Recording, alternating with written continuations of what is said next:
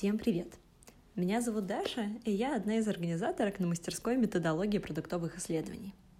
На нашей мастерской мы расскажем о том, как грамотно построить исследование, как его эффективно провести, поделимся своим опытом взаимодействия с продуктовой командой на разных этапах, от этапа создания исследования до шеринга результатов.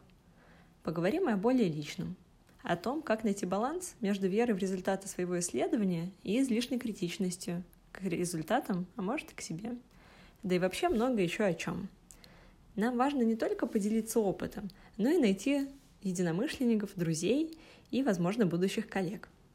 Если тебе интересны продуктовые исследования, если ты мечтаешь работать в этой сфере или только начинаешь в ней осваиваться, приходи к нам, будем тебе очень рады. До встречи на летней школе.